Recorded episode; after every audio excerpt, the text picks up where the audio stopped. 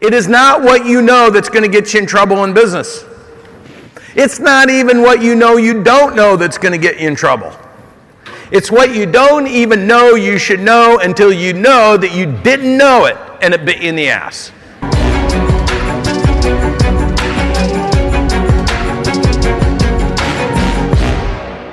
My dad was a pastor. One of my favorite things is I was talking to this pastor.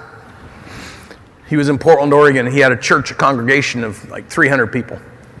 And you know, my experience growing up with pastors, I'm a Christian, but you know, I've spent a lot of time around pastors, and you know, I think a lot of them are just kind of hung up on themselves and full of shit, to be honest with you. But with that said, so I was sitting with this pastor my senior year of high school, and he was in because I went to a Christian high school, so he was talking to the group, and he was talking about how to become a successful pastor. And so he goes through his in my many years, and he goes on and on and on and on. So I asked him, I said, hey, hey, Pastor Brown, can I ask you a question? He says, yeah. I said, how many people you got in your church? He says, I have 300 congregants. I go, and you're downtown Portland? Yeah. So where a majority of the population is? Yeah. I go, okay, can you answer me this? How is it that my dad goes to Good Shepherd, which is an hour out of town in the middle of nowhere, and that pastor has 5,800 congregants. What's the difference? Uh, well, I mean, uh, you know, uh, they have more money. Okay, how'd they get that? Because they got more people tithing, which means the tithing follows the believing. like, I grew up in these churches my whole life, and I'd watch how bad they'd be run. I think to myself, man, this is horrible, and I have to sit and listen to these people. like the message, okay, the message is a translation. And I think about all this stuff, but then all of a sudden I started comparing. Like, why has this one got 5,800 people and it's in the middle of nowhere and it's got a beautiful building and everybody seems happy? And this one's downtown and everybody's quiet, nobody talks to each other. Everyone gets pounded on for an hour and 15 minutes. There's no music, it's no fun. You start to learn context and contrast. Does this make sense? And this is important because you guys need to be thinking about this through the whole scaling process. It is not what you know that's going to get you in trouble in business. It's not even what you know you don't know that's going to get you in trouble. It's what you don't even know you should know until you know that you didn't know it and it bit you in the ass. And that's 95% of everything you're going to experience in the scaling process.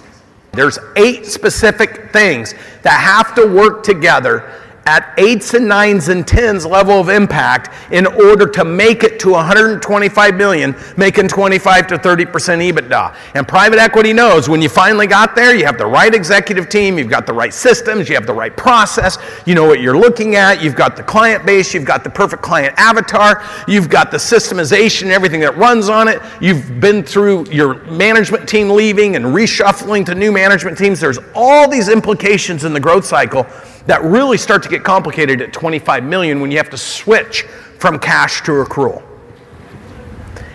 And the person you call controller or CFO that you recruited out of church when you're in breakpoint one, that's been a buddy, that all of a sudden becomes the senior bookkeeper, that all of a sudden becomes the controller, that all of a sudden becomes the CFO, and you're struggling in business, and the banker's sitting there going, Man, the person you got working for you can't even do basic accounting but you feel loyal because they've been there since the beginning.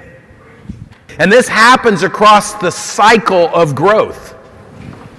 And all of a sudden you get to you get to 25 million, you got all these people. You got the sales director who is your friend or your brother or your sister's cousin. You got all these people and you feel so loyal to them, but none of them actually understand functionally and structurally how to work together as a team and apply the systems and the technology and the information that you need. So a hard decision gets made. You start trying to find other people to solve your problems. And when you introduce, but the thing is, is see, you've never done it before either. Everybody's practicing.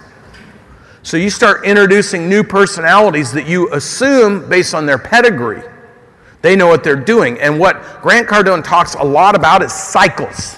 So you're sitting there in break point three, and you meet somebody who's up in break point five, and you're like, oh man, this person's been there. They're running a big company. I'm going to bring them down to run my business.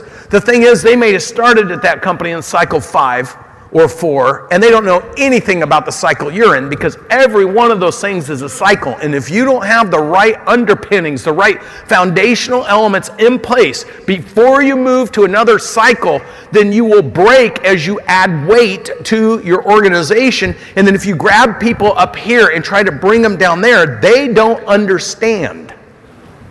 So they're making decisions based on what businesses up here do not what you needed to have in place.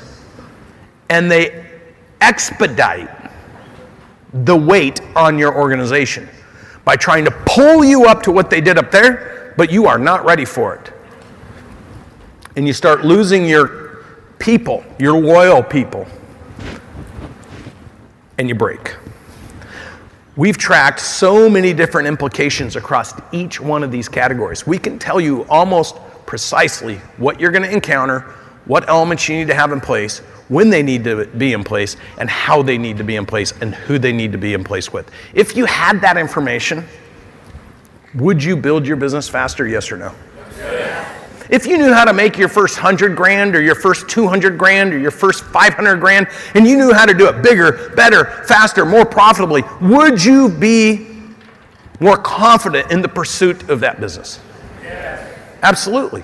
What you think is what you say. What you say is what you do, and what you do ultimately becomes your legacy.